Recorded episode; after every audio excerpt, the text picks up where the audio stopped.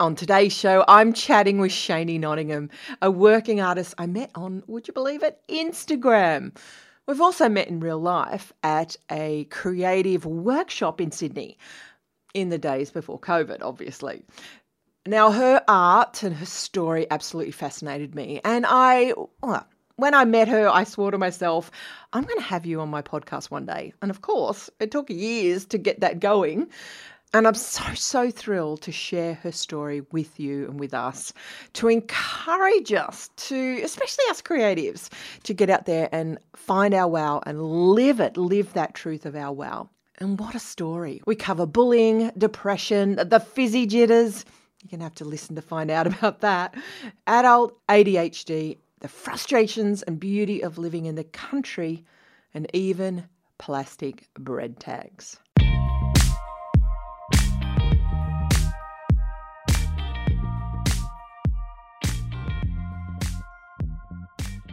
Shani is an artist of many talents. She works with paint, print, collage, and photography, my favourite.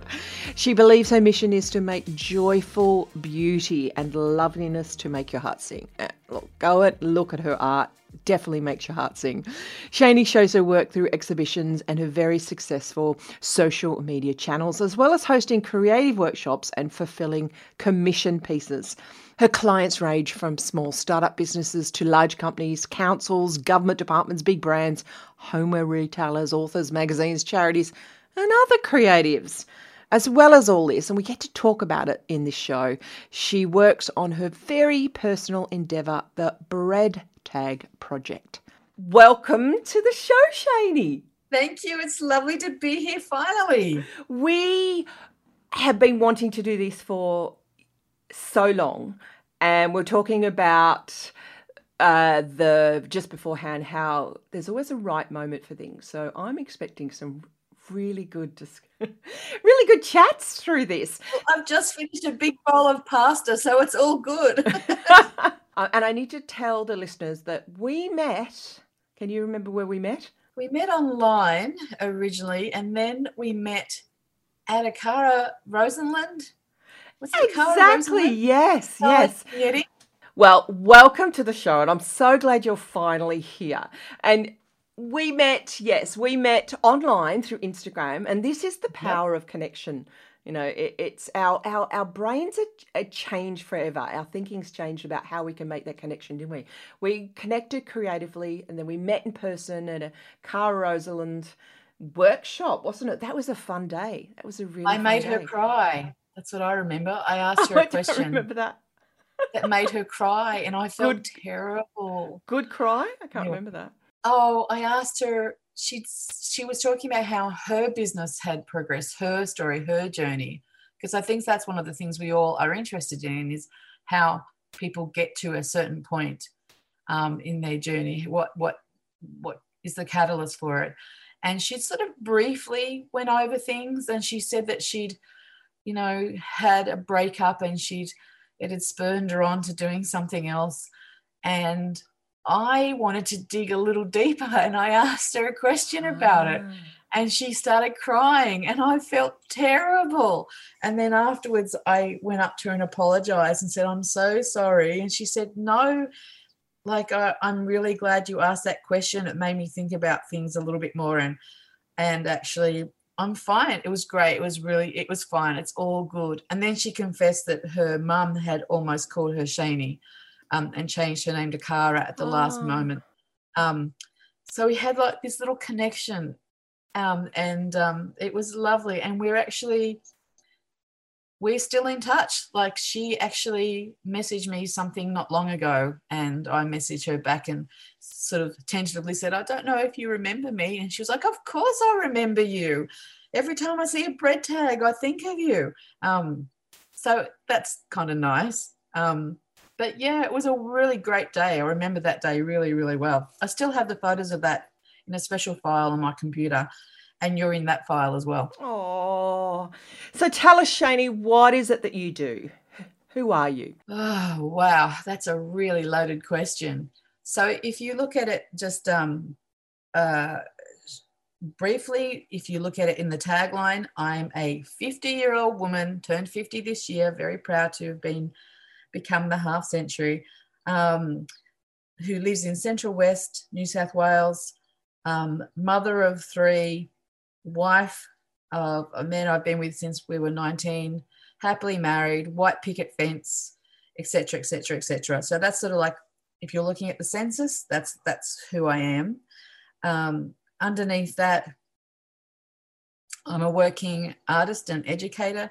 So I, have got two degrees. I've got a visual arts degree, which I majored in photography and illustration, and I have a teaching degree. So I balance both those skill sets. So I work one day a week at a very small school um, as an educator with children, primary infants children, tend to become the art specialist.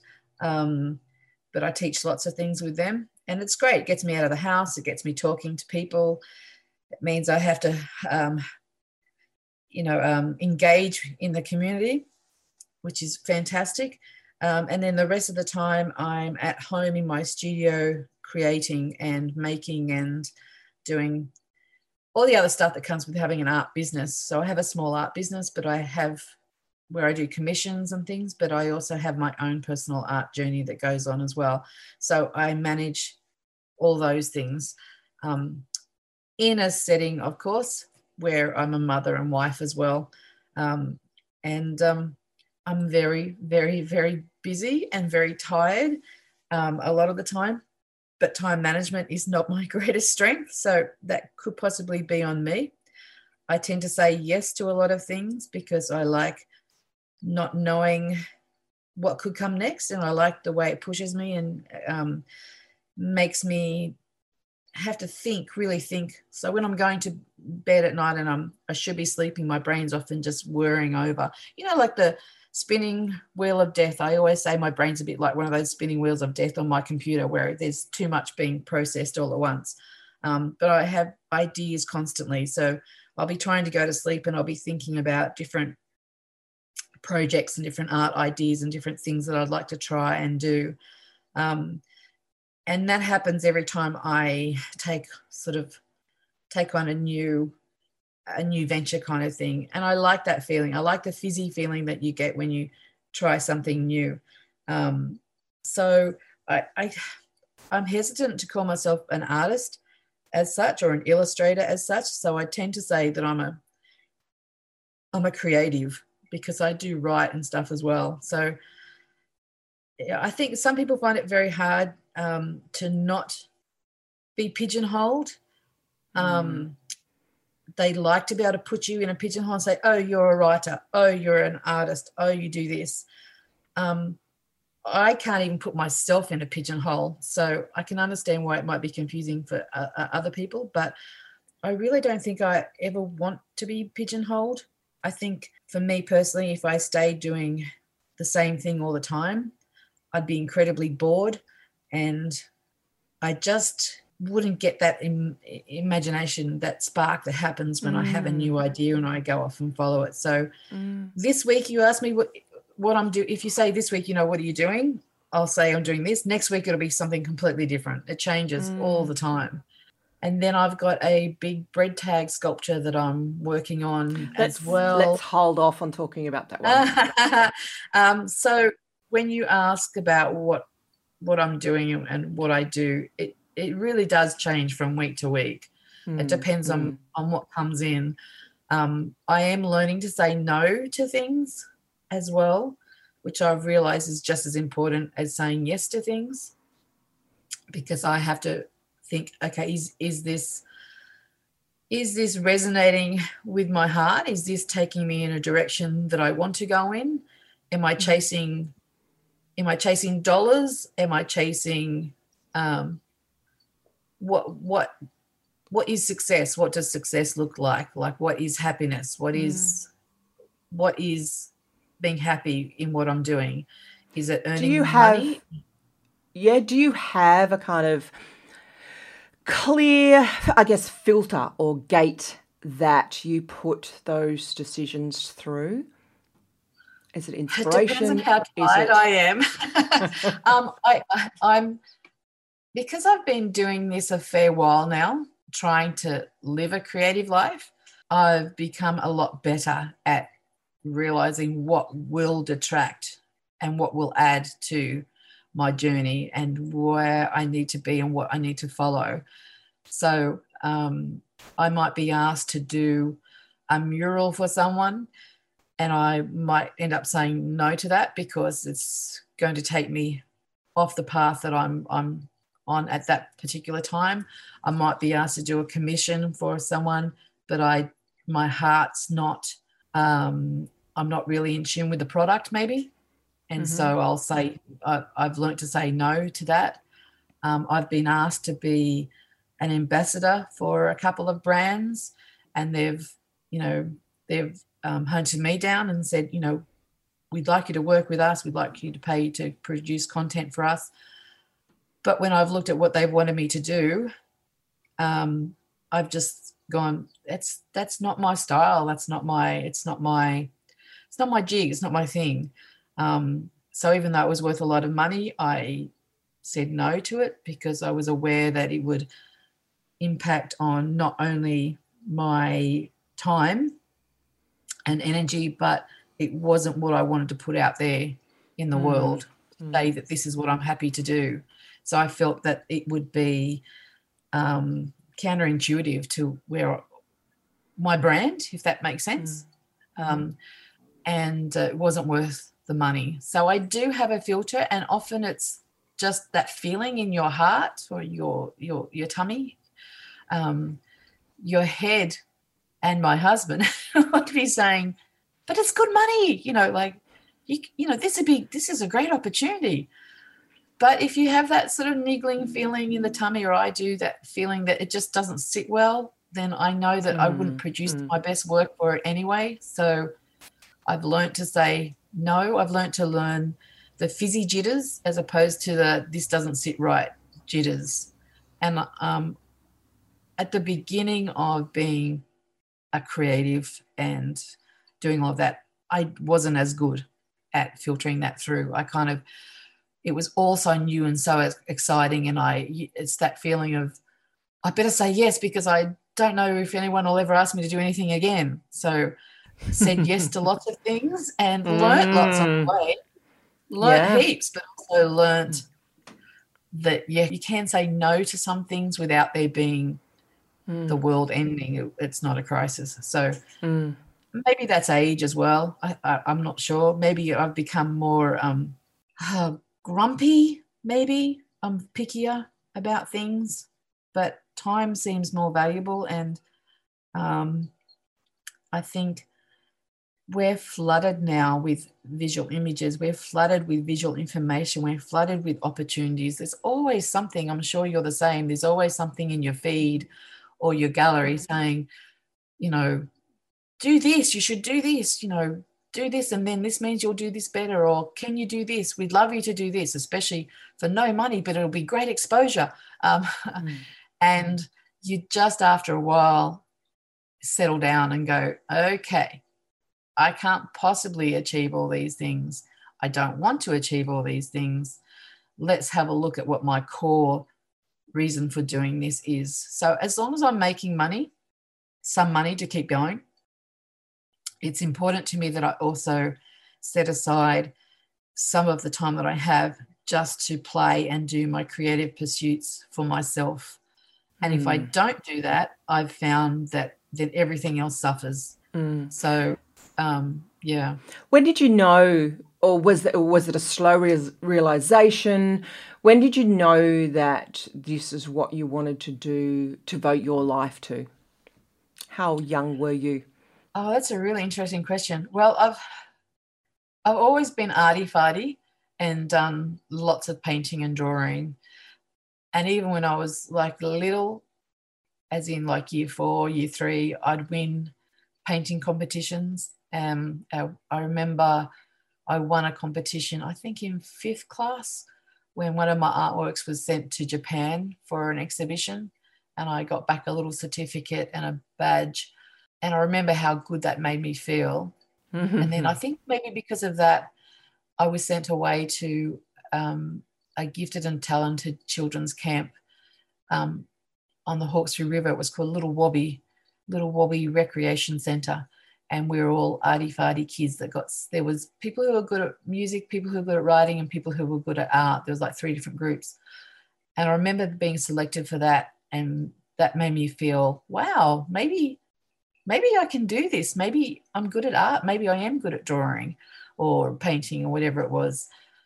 Um, and that's when it started to become part of my self identity, part of the way I saw myself was mm-hmm. was it was tied into being arty farty.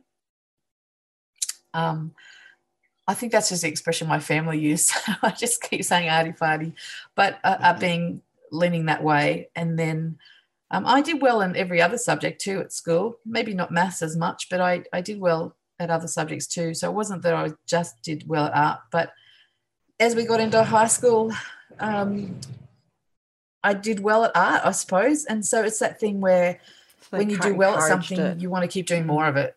So I mm. started, you know, I, I, I, just got lots of positive feedback and validation, I suppose, from it. But I like the way it made me feel too. Like I would get hyper focused and just focus on drawing or painting and it was like meditation, I suppose, without realizing it. You know, at that age, mm, it was mm, just like mm. a form of meditation. So it helped me through all those turbulent times that you have as a teenager. Art was my, you know, I sound very cliche, but art and music, like listening to music and drawing and painting were my salvation sort of thing through all of that time. Straight from school, I went and did a visual arts degree at Newcastle Uni. And um, I never questioned that I would do that. I really didn't think of any other option. It was always just going to be doing art. And then, really, what happened is I actually ended up putting most of my energies into a boy when I got to uni, which sidetracked me from concentrating on art. I got a um, a um, degree in Jason Nottingham, who ended up becoming my husband. So I know I, I have the ball there for a while, and I, I actually failed one year at uni, the the um, practical side of it, because I never went to lessons or, or tutes because my days off were he day his days on, and I didn't appreciate at the time how lucky I was to be at uni. What an opportunity it was because I went straight from year twelve straight to straight to uni. I was seventeen when I started uni, and um, yeah, I just. Uh, for a while they got distracted by this dashing Englishman. And um, but as I say, it turned out okay. We've now been together for a long time and have three children together and stuff. So maybe I did know what I was doing. But um, so I got my degree and then we saved up money for a couple of years and then went and lived over in the UK and Asia for a while. Came back and we um, he he's a teacher and he got a posting out here to Central West New South Wales and at that point, there was the internet was only new. Um, and I was thinking, oh, what am I going to do? I'm out here. I don't know what am I. What am I going to do? How am I going to earn money? Who am I? Three months ago, I was in Venice, and now I'm in this tiny little place in the middle of nowhere, sort of thing. And it was a real identity crisis. Um, so I had a room in the house, and I did lots of drawing and painting that year, and then but as I say, this was pre-internet, so it was um, it was there was no way I could make money from it, and I had a bit of a panic attack and went, "Oh my god, I need to earn money." So I ended up doing a teaching degree by distance education after years of saying that I would never ever be a teacher because my parents were both teachers, and it was expected of me. I'd said no. I was really stubborn about it. Um, so I was accepted into uni and I started my first essay the same month that my first child was born. So I made things very wow. difficult for me. Yeah, I don't know what I was thinking. I wasn't thinking. I know, I remember I, I sent in one of my first assignments was about how people learn. And I took a photograph of him as a newborn baby with an L plate on him. Um, and said, and then one of me and and submitted them side by side and said we're both learners i got a distinction in that one i think maybe just for the cute photo but um, so I, I really had to concentrate on um, my family and my uni degree for quite a few years there. So, yeah, I was breeding and doing uni, and I sort of turned my creative, uh, my creativeness into making a nice house and having a nice garden and doing painting with my kids. So I sort of really did that thing that you push down your own, mm, mm. own thing for a long time. Um, and then what and happened? I was happy. Was, How did you waken it up again? Was there a moment or a turning point or? Yeah, yeah, it was a very big turning point. So I, I as the kids got a little bit older, I started submitting things to art galleries and and things again, just very tentatively, you know, trying to keep my finger in. And I, I did well when I did that. So that was always encouraging. I, I always placed or, you know, sold things and stuff. So I I knew that there was something still there. And I was continuing to put, you know, buy lots of art and and things. Um so I was still there. Um, but I started teaching and unfortunately i mean that was fine. I taught for like um, never full time because of having to look after children and stuff too. But i, I taught enough. And then i had a, a really difficult thing happen with that school that i was attached to. Um, i had a bullying thing that with um, one of the other people i worked with the, the principal actually ended up bullying me quite uh, in a long drawn out way. And as part of that i had to leave the school. Um, i said i can't go back there. Was uh, one day when i was due to go back there after a two weeks break i had a massive panic attack and a huge migraine where i was vomiting from the stress of it. And my husband happened to be home that day. I can't remember why but he wasn't at school. He was because uh, he's a deputy principal um, he was at home and he was like, "What is going on? What is what is this?" And I said, "I just can't go back there." And he knew I was having trouble problems, but I kind of hadn't wanted to acknowledge how bad the bullying was because it made it real. So he saw me and said, "This this can't continue. This is insane. You know, no money's worth this."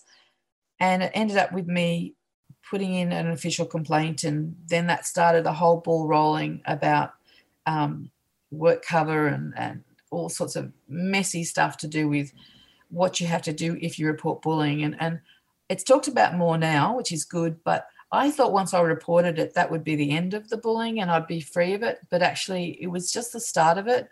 Wow. And it felt it's felt like bullying itself. Like again, with the process that I had to go through, where I was having to write things and talk to lots of people, and I had to validate my claims and etc. etc. And it was extremely traumatic, really, really traumatic. And I, I suppose I had a, I'd say I had a breakdown really. Anyways, but when all of that happened, I was having to see psychiatrists and things, and um, as well as the GP.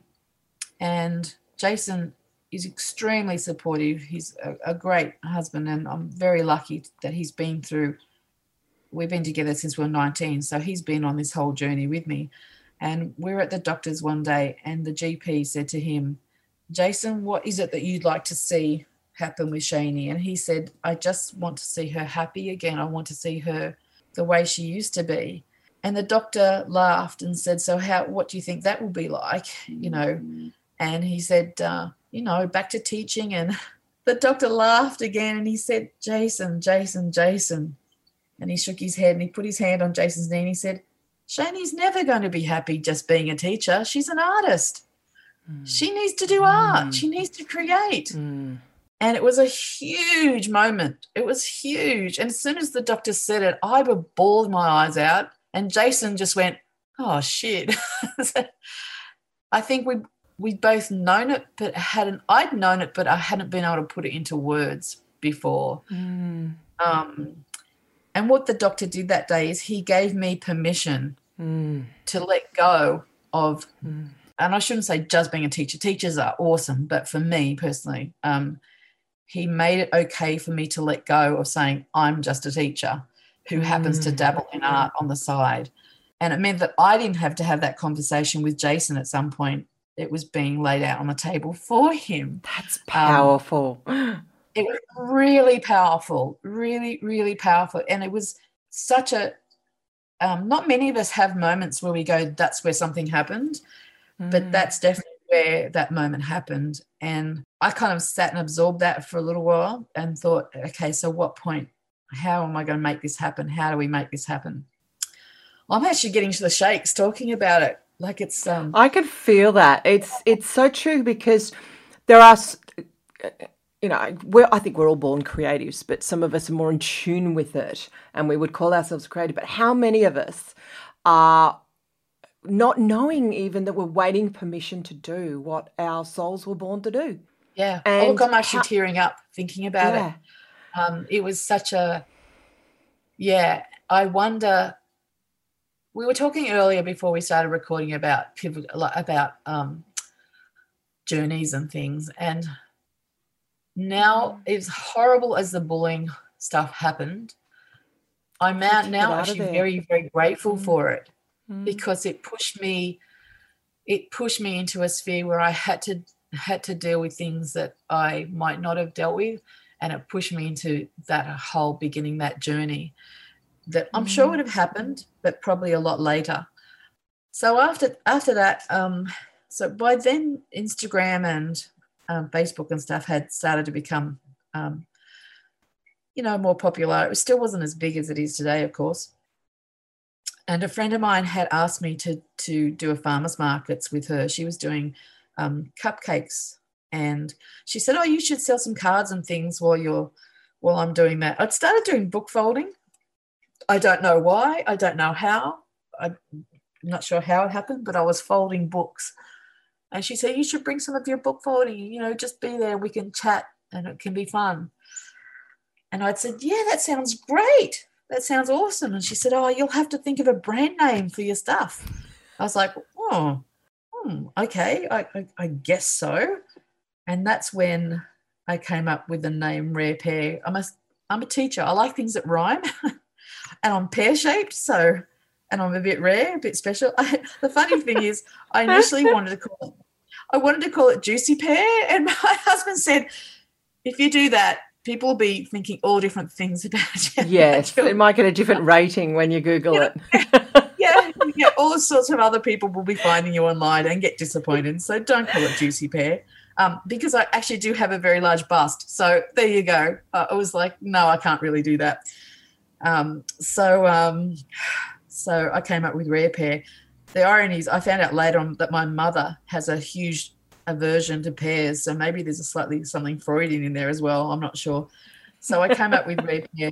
And, um, and then that market was cancelled because um, I, I couldn't go. I caught gastro really badly. And I was, instead of feeling glad that I wasn't able to do it, I was devastated. And wow. that's when I went, that's when I that's went. That's what you're meant okay. to be doing. Mm something's something's happening here. Mm. Something's mm. happening. So I read um, an article about a lady called Jacqueline Fink who has a um, she makes gigantic big rugs out of um, and blankets out of gigantic big knitting needles. She's done very well for herself. She she works with Vogue and she does all sorts of amazing things. She's really well established and really well known now. But at the time, she was just starting out, and she'd been interviewed in a magazine um, with her lovely house. Um, and the person in it asked her about her creative journey and said, So, what made you, you decide to do this? And she told a story, a personal story about why she decided to do it. And when I was reading it, I started to get very emotional. And I thought, Oh, wow, this is really powerful. And then mm. the interviewer said to her, um, what's been the greatest thing in your journey? What would you say to someone else who needs to be artistic or creative? And she said, You just have to start. You just have to start. And at that point, it was like a bomb going off in my head. I was like, Holy shit. You know, we're talking about resonating. Like my chest, my heart felt like I was going to explode. It was like, Yeah, stop dilly dallying. You've been given permission. You kind of know what you've got to do. Just bloody do it. And then mm. she also said, The greatest gift has been showing my children that you can live a creative life. And I read that as well and went, Oh my God, oh my God, this woman is speaking to me. Um, so I literally got up from the table went and sat in front of the computer and started a Facebook page called Rare Pear Studio or Rare Pear. Had no idea what I was going to sell, no idea what I was going to do, no idea what it was going to about be about. I thought, right, first thing will be though, I'll do the next markets. I don't know what I'll have in them, but that's what I'll do. But I thought if I make myself accountable, if I announce mm. it to the world, then that has to mm. make me take action. Mm. I can't sit on my ass anymore. I have to actually do it. So I did that. And then the next thing I did was I wrote an email to Jacqueline Fink saying, I've read your words and they made me take action. I just wanted to say thank you for your for your bravery in talking about it. Um, and she messaged me back and said, Good luck. And, you know, lovely to connect with you. And she was the person who a little bit later on said to me, uh, messaged me and said, I've discovered this thing called Instagram. I think you'd really like it. I think you should get involved. You've got to put an app on your phone and to do it. And I was like, oh, this sounds like, oh, sort of out of this world. Um, too scary for me, but I'll give it a go. And that's how I found Instagram as well. Um, yeah. So she was actually quite instrumental in the very beginning of the journey. If you Google her now, her company's called Little Dandelion. She's like hugely successful. Um, she probably doesn't even remember who I am, but she was really instrumental as well in kicking that mm. that whole journey off.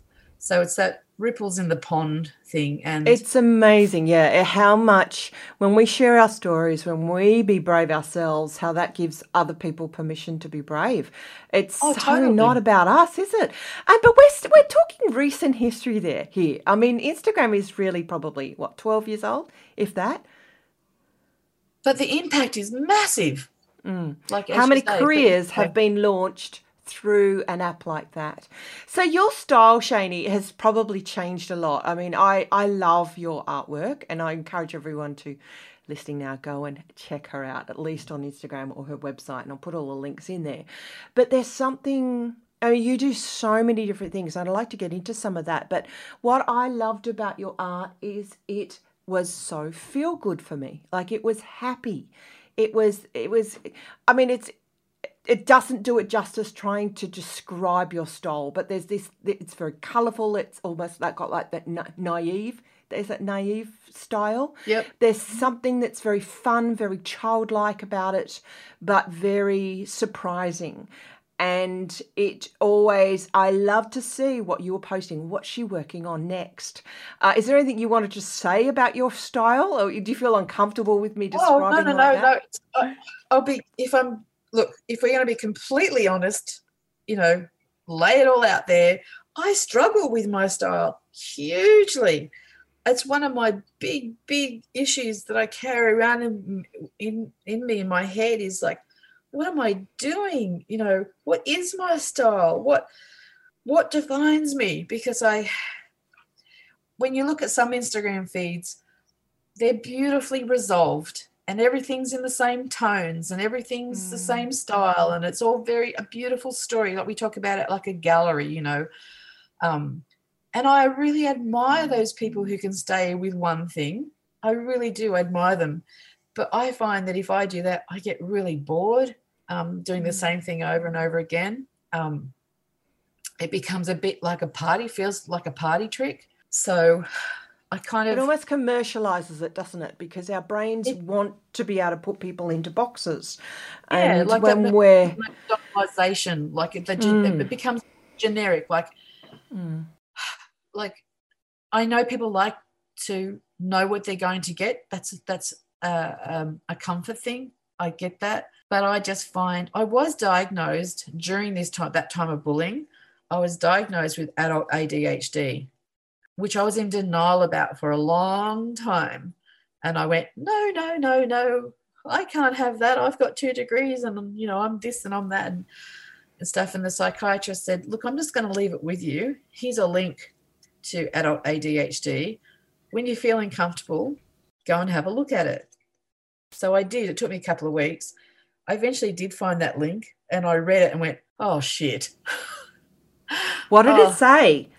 Because uh, I know oh. there are a lot of people listening in my audience who also would say they've been diagnosed adult ADHD. And I have to say, adult ADHD is very different from childhood ADHD. Mm. It's mm. it, it presents, mm. it manifests in different ways. What are those symptoms like for you? How does it manifest for you? How does it show? I talk too much when I'm nervous. I talk too much because I feel like I have to fill in the gaps. But then I'm also an extreme, um, I'm extremely happy with my own company. I prefer to be by myself. Um, that's why teaching is good for me. It actually gets me out of the house. It means I have to go and interact with, I have to put a bra on and get out into the real world. like, um, and because I would, I would be otherwise that person who stays at home and just reads and potters and does art and has decaying flowers and books everywhere. So because I find even though I very friendly, I find it's almost like it's like an it's an act. It's a it's it's acting. It's I am being this person. And it's exhausting. I find it absolutely exhausting being out in the real world. Um, um, that's why I, I don't teach full time because I, I, I I care too much about the kids as well. I, I start mm. to care mm. too much, and I um, maybe too sensitive. Um, and I I prefer to be that teacher that turns up once or twice a week and who gets to be the fun teacher and do nice things um, and puts lots of energy and passion into it. But then I come home and I just oh my god, you know, I've got nothing left. Yeah, um, yeah and I'd prefer to be a teacher that did that rather than be one of those people who just drags themselves through every day for years on end and doesn't have anything new to mm. offer. So the ADHD manifests a bit in that way. But obviously, I get bored with things and I move from things to things. So my brain is always worrying. Mm. Do you think it's important to know that you have ADHD? I mean, what difference has it made knowing it in your life rather than just being um, having a label? I felt much better once I knew. So initially I was reticent about it and like, oh no, I've already got a couple of letters after my name. I don't want some more.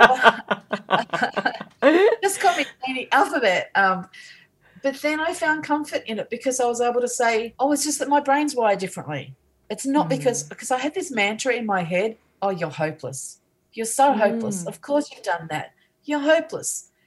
Oh my God, you know, you're hopeless. Like, oh, of course you're late, you're hopeless, or of course you haven't got this done, you're hopeless. You've um, changed um, that narrative now. No, it was just changing the narrative around that, mm. and it was creating a, a space to have a new dialogue with myself. Mm.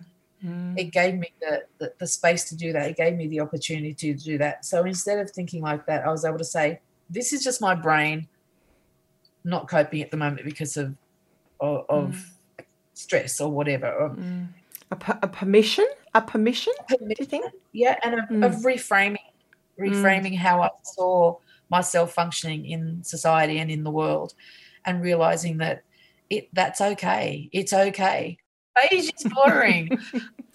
do you think there's a, a big link between creativity and an ADHD adult brain? For me, definitely and I don't say I suffer with I don't I really don't reflect on it that much and I actually don't talk about it very much. I don't advertise it. I don't I don't tell, I don't talk about it on my feeds or anything. I don't not talk about it, as in like I'm not embarrassed about it or anything, but it doesn't define who I am. Mm. You know, mm. Um, it's just another part of the crazy package that is is me. But I've realized that I know for myself if I don't keep my brain um, so art helps still my brain sometimes like even the which we haven't even talked about yet the bread tag thing but sorting bread tags stills my brain painting mm. stills my brain drawing stills my brain gardening stills my brain you know like it just it's like i talked about it i think before with someone else about how you know builders have their spirit level um, mm-hmm. and mm-hmm. and you know, art and or creating makes that spirit level get wow. back into into focus again. That's a great way of describing it. And if I don't create, if I don't make, then it's like that. Sometimes it'll be that there's emails and applications and there's things that I should be doing and I should be doing this and I could be doing this. And I just have to take a big deep breath and go, no, I just need to paint. I just mm. need to paint. To get that, all right. You need to get the spirit level straight. Yep, yep. and my husband's with, been with me and my um, long enough. Well, I'll say to him, you know, I'm just painting this weekend. I just need time to paint or I just need time to garden.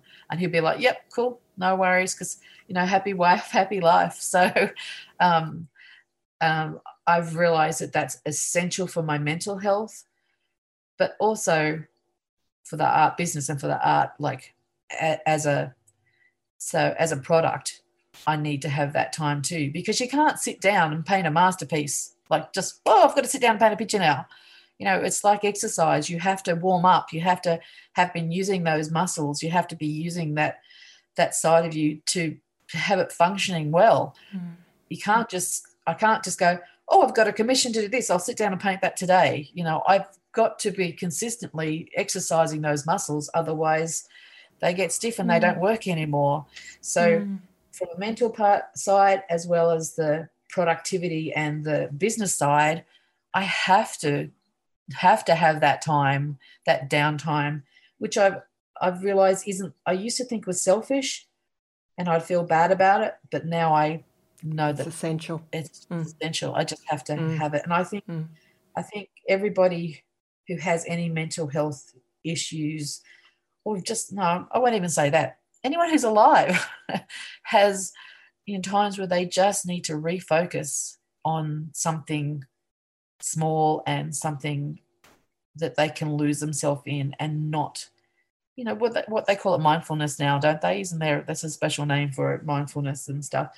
Um, and maybe maybe having had all those things happen to me i'm more aware of it and i have more of a vocabulary to use around it. But i think don't we instinctively all know i hope that we all need that kind of balance time? Mm. i don't know. Maybe it's more important if you have ADHD, but I think it's important for everybody, really. I agree. Makes you a nicer person. Mm, I agree. Okay, Shani, as I said, your style is so varied. Bread tag projects. Can we go there for a second? And can I just explain? Actually, I'll leave it to you. Can you explain to the world what a bread tag is? Because we apparently are one of only, the only countries that has them. Tell us quickly about your bread tag okay. project. Okay, so bread tags are those little plastic things that close up the bread that you get. Um, they can also be used on fruit and vegetables. Um, so you'll find them on fruit and veggies with uh, like a label on saying what the fruit and veggies are and stuff. Um, they're like a plat, sort of little square, aren't they? Like I know in the yep. US, in the UK, we just had wire, not the yep. little yep. tag. Um, and and and plastic like sticky tape. Now you do have mm. there are people have said to me, "Oh, we don't have them in the UK." Having been very lucky to have done a big trip around Europe for eight weeks um, pre-COVID, there are bread tags in the UK. They're just a lot harder to find. Um, I found them because I was looking, but yes, bread tags aren't as common in the UK, and there are some parts of Europe that they aren't common in. They're very common in America and they're very common in Australia, quite common in New Zealand. So yeah, there are parts of the world where they're they're, they're more common than others. So they're, they're very iconic shape, um, uh, like wobbly edges. Some have straight edges. Some most have little wobbly edges, and they have the little internal closure part that clicks around um, your bread to keep your bread fresh, and then they get thrown away thrown in the garbage. So that's a that's a bread tag. As I said, some countries call them bread clips, some countries call them bread ties. Um, there's a, a, a guy in the states that I think is amazing. He calls them occlupanids, um, which means bag closures. So the country, the companies that make them, they call them bag closures. They don't call them bread tags. Okay. And what do um, you do with them? it started with me collecting my teenage son's bread tags because he ate so much bread. And then I had a little collection of them in a bowl. And I liked the colors. As you know from my artwork, I like color. Mm. And I noticed the pretty colors and I thought, oh, I'll make something with this. So this was in the early days of Instagram when, you know, you put things up without really thinking about it. It wasn't as edited and stuff as it is now. So you could just, you know, whack a picture on and not really worry about it too much. So I turned these bread tags into simple little pictures and put them on Instagram. And I thought, oh, that's interesting. Um, but I wouldn't mind doing some more of that. So I started researching what colors you could find because I, I was like, oh, I've got a few colors here. I wonder what else I could get. And then through doing my research, I went down the rabbit hole and discovered why they are the colors they are, what the colors mean, but also about that they are a really bad type of plastic. and that they're not easily recycled and that they are really bad for the environment and they're a single use plastic which means that you know there's a lot of resources mm. and a mm. lot of time gets spent creating them they're used once very briefly and then they're thrown away they're discarded um, and they're not easily recycled. And all those things were going oh alarm bells alarm bells. Um, around so a little bit later on than that war on waste came on tv and it started to talk about single use plastics and the general population started to become more aware of it. Um, and I was all, I was already aware of it and talking about it with people, but people were like, "Oh, you're just weird." Because I started to think maybe I could make these single use plastic bread tags, create more pictures with them, and um, start to draw people's attention to the fact that these are really bad things. So a novel, whimsical way of drawing mm-hmm. attention to the problem. Mm-hmm. Um, mm-hmm. Because my parents, apart from taking us traveling and stuff, were big environmentalists. So the environment and caring about the environment has always been just part of my life. That's always there in the background. So I started thinking, oh, I need to make people aware of this. This is actually really bad. But I've learned, I learned, my sister's a filmmaker and she worked for the Wilderness Society for a long time. And we used to have lots of discussions about if you get on your soapbox too much and proclaim things, it turns people off rather than turns them on to a problem. It just makes them, just too much. So you've got to be the, the best way to educate people and change people's minds is to do it very slyly and in a in a way that they they will want to listen and find it not they don't want to be told that they're in the wrong, you know, that they're being bad. Um, that makes people feel terrible. You've got to empower them mm-hmm. rather than yeah, so true. Um, make them feel like they're they're they're doing the wrong thing. So you know, over many nights of thinking, I was thinking I could use these to create awareness and try to maybe come up with other things that we can use these for or solutions with them or something. So it started to evolve in my mind and that became the bread tag project. And that's that became an idea to, as I say, um, be, make people aware of environmental issues to do with single-use plastics, but using the bread tag as mm-hmm. as the logo is the focus of it. Because I started to think as well, if my little family can collect this many bread tags, there must be so many bread tags in the world, mm-hmm. and they're all just being thrown into landfill. And because mm-hmm. plastic mm-hmm. doesn't break down, it just becomes microplastics, and there's estrogen and stuff in them, so it poisons the the ground, and you know animals swallow them, and they're just bad news. They're just really bad news.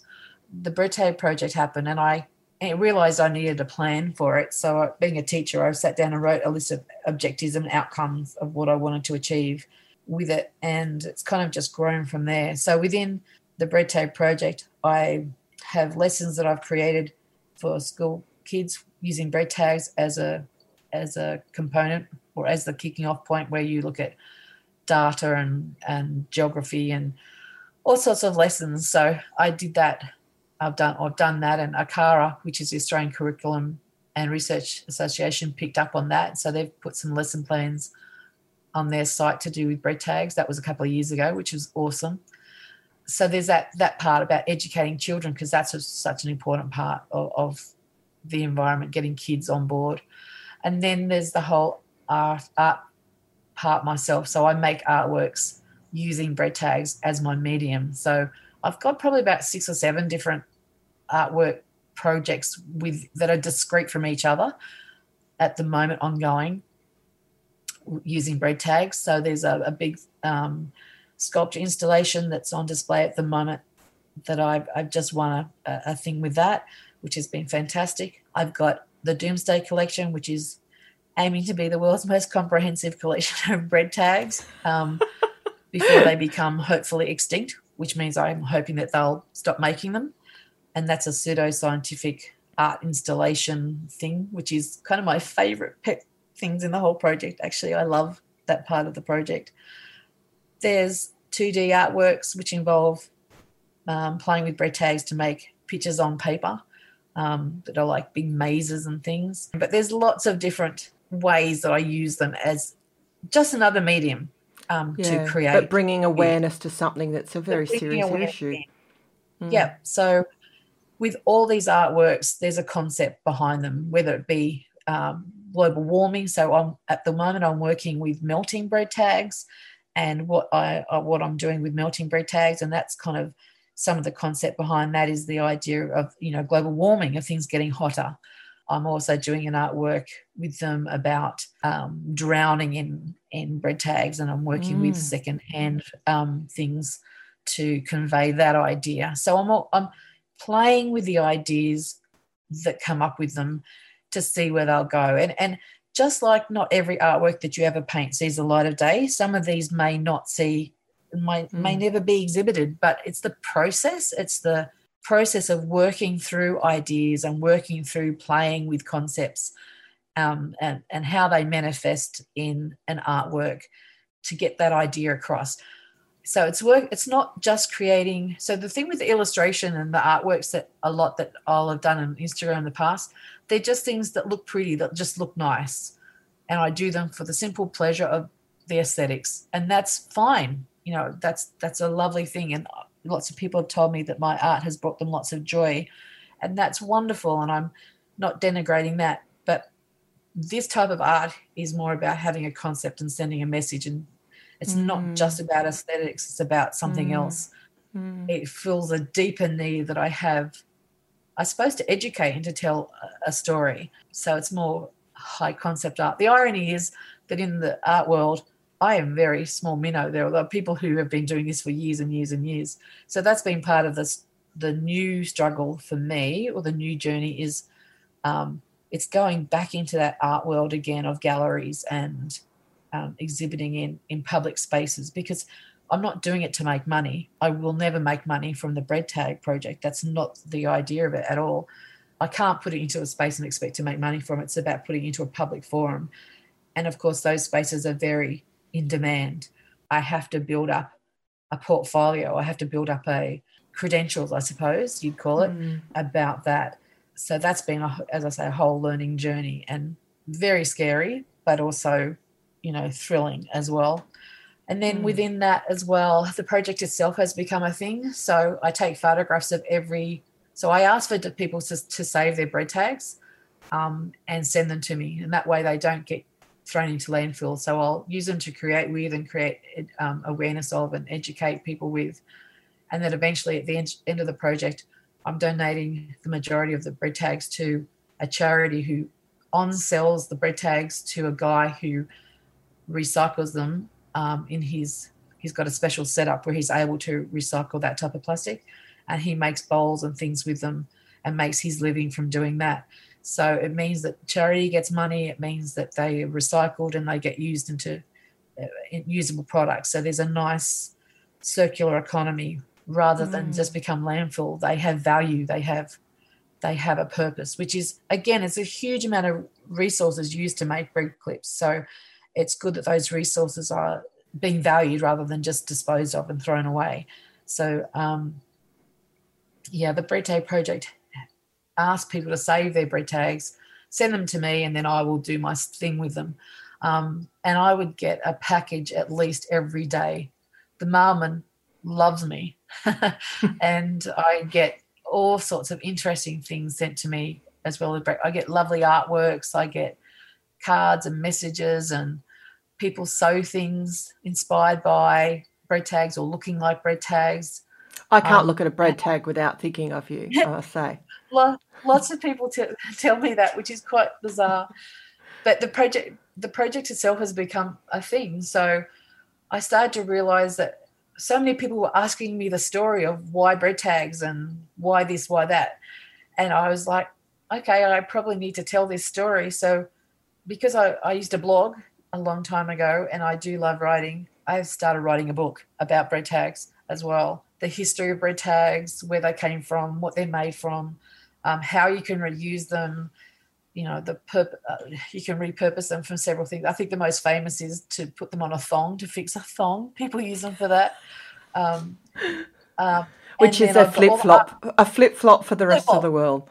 yeah, all yeah, a thong. Yeah, I realise a thong in the UK means a G string, which is yes. so. I don't. I wouldn't recommend using bread tags as a G string. That could be really uncomfortable. so flip flop. It's a, it's a shoe. Okay, a jandal if you're in New Zealand. Yeah. Okay, so the the whole thing has kind of morphed into this now writing a book and, and I've got I've got people who've sent me artworks and I have schools that send me artworks that their kids have so made. It's becoming its own personality. It's got its own identity. It has. It's just it taking has off. really become its own thing. It's really crazy. Mm. Like I would, lo- I have to honor those things. So I'm putting together. Um, uh, I'm hoping putting together a book, and I'm working with a book mentor to try to pitch that to to, to publishers to have a, a book done about the bread tag and bread tag project. And even though it sounds a little bit strange, and I generally, um, oh, I generally don't have high self-esteem. Like I, I do that uh, imposter syndrome thing that we all do. You know, oh, I'm not good enough. I'm this enough, or whatever.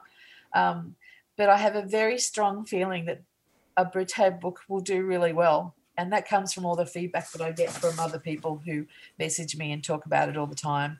So I'm pursuing that path as well you know, before you were saying about my artwork is, is happy and stuff, the irony is, of course, that when I started doing all that stuff, Marilyn, I had a lot of depression at the time. Um, like mm. I was coming out of that bullying thing. So it's quite, the irony is that, you know, everybody would say, you know, oh, it's so happy and so whimsical and so uplifting. And yet I was dealing with lots of demons myself at the yeah. time. Yeah. But it actually led me to the point where I was happy again. So yeah, um, yeah. it served another purpose. Mm, but mm. I do go back to painting like that sometimes. I just feel the need to sit and paint some little mushrooms or some or the houses. I love stuff. your houses. Yep, the house series. Shani, uh, there must you know I can hear people listening to this going, I just I know I'm a creative. I know I'm an artist. It's what I want to do. What would you say to someone who's at that pivotal point and they don't want to meet the bullet bullying and they don't want to have those aha moments? They want to get started now. What would you say their the best advice is of even not that I have young people probably listening to this podcast, but what would you even say someone who's I know the the COVID has woken a lot up a lot of people to, hey, I'm not on the path that I really want. And COVID's given me that permission to question it. What what advice would you give them? All right. Well, um, I'll steal straight from Jacqui Fink from from Little Dandelion. I will say you just have to start. You just have to start. It doesn't matter if it looks like crap. It doesn't, you know, because that's the thing. You don't have to show everyone. So there's there's a big difference between what you see online and the reality. So, you know, don't forget when you're looking at things on Instagram and Facebook and stuff, people are only showing you what they want you to see. There's a million disasters behind all the good stuff that you see, and that's okay. So you can do things like all right, here are some of my simple tips. I used to, one of the things I do is have done is host workshops, um, creative workshops. And some of those things were about just this getting started. So I would say things like, go to your local Eckersley's or a craft shop or whatever and buy a little visual journal, a little one that will fit in your handbag or that you can easily carry around. And instead of turning on your phone, open up your sketchbook, a pencil mm. and a mm. sketchbook you have a pencil and sketchbook, you can do anything. You can go anywhere with them. So if you're waiting in the car for a COVID test, if you're waiting at the doctor's for a COVID test, if you're waiting to pick up a child from somewhere or something, if you've got a few minutes while dinner's cooking, the pasta's not going to be ready for another 10 minutes and you're you turn instead of turning on your phone, draw something. Draw the cup of tea that you're having. Draw the view outside. Draw your cat draw some naked men. I don't know, whatever takes your fancy. Do something, draw it, just have a go. And if it looks like crap, who cares? It doesn't matter. It doesn't matter. So have a little sketchbook on hand and instead of turning on your phone, draw in a sketchbook. But you just have to start. You can't just talk about it. You've actually got to just get in there and give it a go. I think the visual sketchbook journey things are a really good way to go because um, it's a little art gallery that you can carry with you wherever you mm-hmm. like, wherever you go, and it's nice and simple and easy to do. But yeah, just start and give it a go. And don't, if somebody says to you and your family, "Oh, that looks like crap," just ignore them. just say, you know, just just do it for yourself. Don't do it for. Don't think this has to be, to, you know, has to look good, mm-hmm. you know, for for any audience. The only audience is you And I mean, you might do something like there's loads of challenges online. I'm sure you've seen them where 100 day challenges, 100 days might be too much, but 30 day challenges where you go, right, I'm going to take five minutes out of my day and I'm going to draw something for five minutes. I'm not going to judge myself on what I've done. I'm just going to do it. And it's amazing how you get so much better, even only mm. after a week or so of drawing something. Because a lot of it is about observation and noticing things, not listening to those negative voices in your head that might say you're no good at this. Because any artist will tell you, even the most amazing creatives, they do a thing. I'm sure you do it too, where you have an idea, you go, this is great, and you start you get into it and you think, wow, this is going so well. And then you go, oh, shit, this isn't looking anywhere near as good as I wanted it to. oh, God. Oh my God, this is a disaster. What am I doing? Why, why did I even think this would work? And then you think, oh my God, I'm so crap. Nothing I do is working. Oh my God. And that's at that point you have to walk away and you have to have a cup of tea, have something to eat, watch some Netflix, eat some cheese. I don't know. Um, go for a run. I've been told people do that kind of stuff, and then come back to it and go. Actually, maybe it's not as bad as I thought it was. Uh, that's great advice. Maybe I could do this. yes.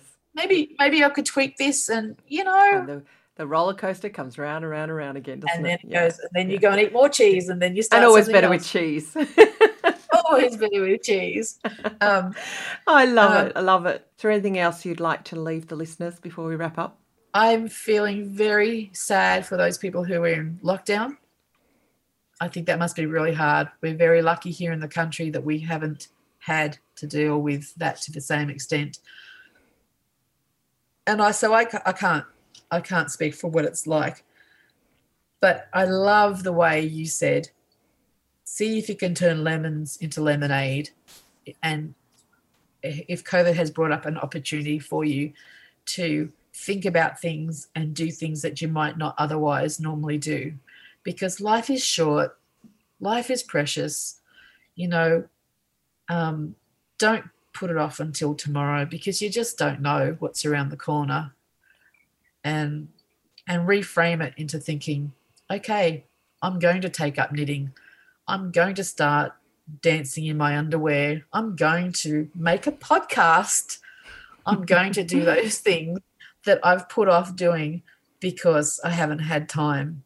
And even if you give it a nudge and you fail, then giving it a go is still better than mm, not doing so it all. I'll leave you with my favorite quote, which is I'm looking at it from my board. There came a time when the risk to remain tight in the bud was more painful than the risk it took to blossom. Wow. I look at that and I go, yep, that's what you have to do. You have to you hold things in because you're so scared or scared of, of failure. But after a while, if you hold that fear too tight, it starts to eat away at you. Mm. So you're better off just take the risk and just give it a go because it can't be worse than the feeling that you have of not giving it a go. Hmm. Is that do with me full enough? That's fantastic. Shani, you know that I'm, I'm seriously thinking of maybe changing the name of the podcast from Lead Your Day, but it's such a great little phrase. What does Lead Your Day mean to you? Lead My Day means have a list of things to do that day. I'm 50 now, Marilyn. If I don't write down what I have to do, I walk into rooms forgetting why I'm there. oh, I love it. I love it. I love it. I try. Perfect. I try to wake up in the morning and when I'm lying in bed, contemplating getting out of bed and thinking of that first cup of coffee, I run through the list in my head of the things I need to achieve that day. And that leads me into getting out of bed and propelling myself forwards and into the world. Um, and I have on my list, I'll have things I must do, things I should do, things I could do. And I call it swallowing the frog. So I swallow the frog and do what I have to do first. And then that leaves me time to do what either I could do or I should do. But I have to write things down. it's if I, I think part of it is that thing of I love being able to tick a thing off, or you know, put a big black it? pen through it. It's so good when you get to do that. Yeah. Yeah, no, there are days when it doesn't feel like I've achieved very much, but I have to. I've got a, thing that says 10 things to remember. And it says, what is it? Uh, in every day you waste is a day you never get back. Engage in consistent action. Take a step forward towards your goal every single day. So that's what I try to do is even Brilliant. if it's just one little thing. I'm a bit like a draft horse. I don't go fast anywhere. I just slowly plod towards where I have to go. And it seems to be working. So just keep moving forward. Thank you so much for being on the show. That's okay. Thank you.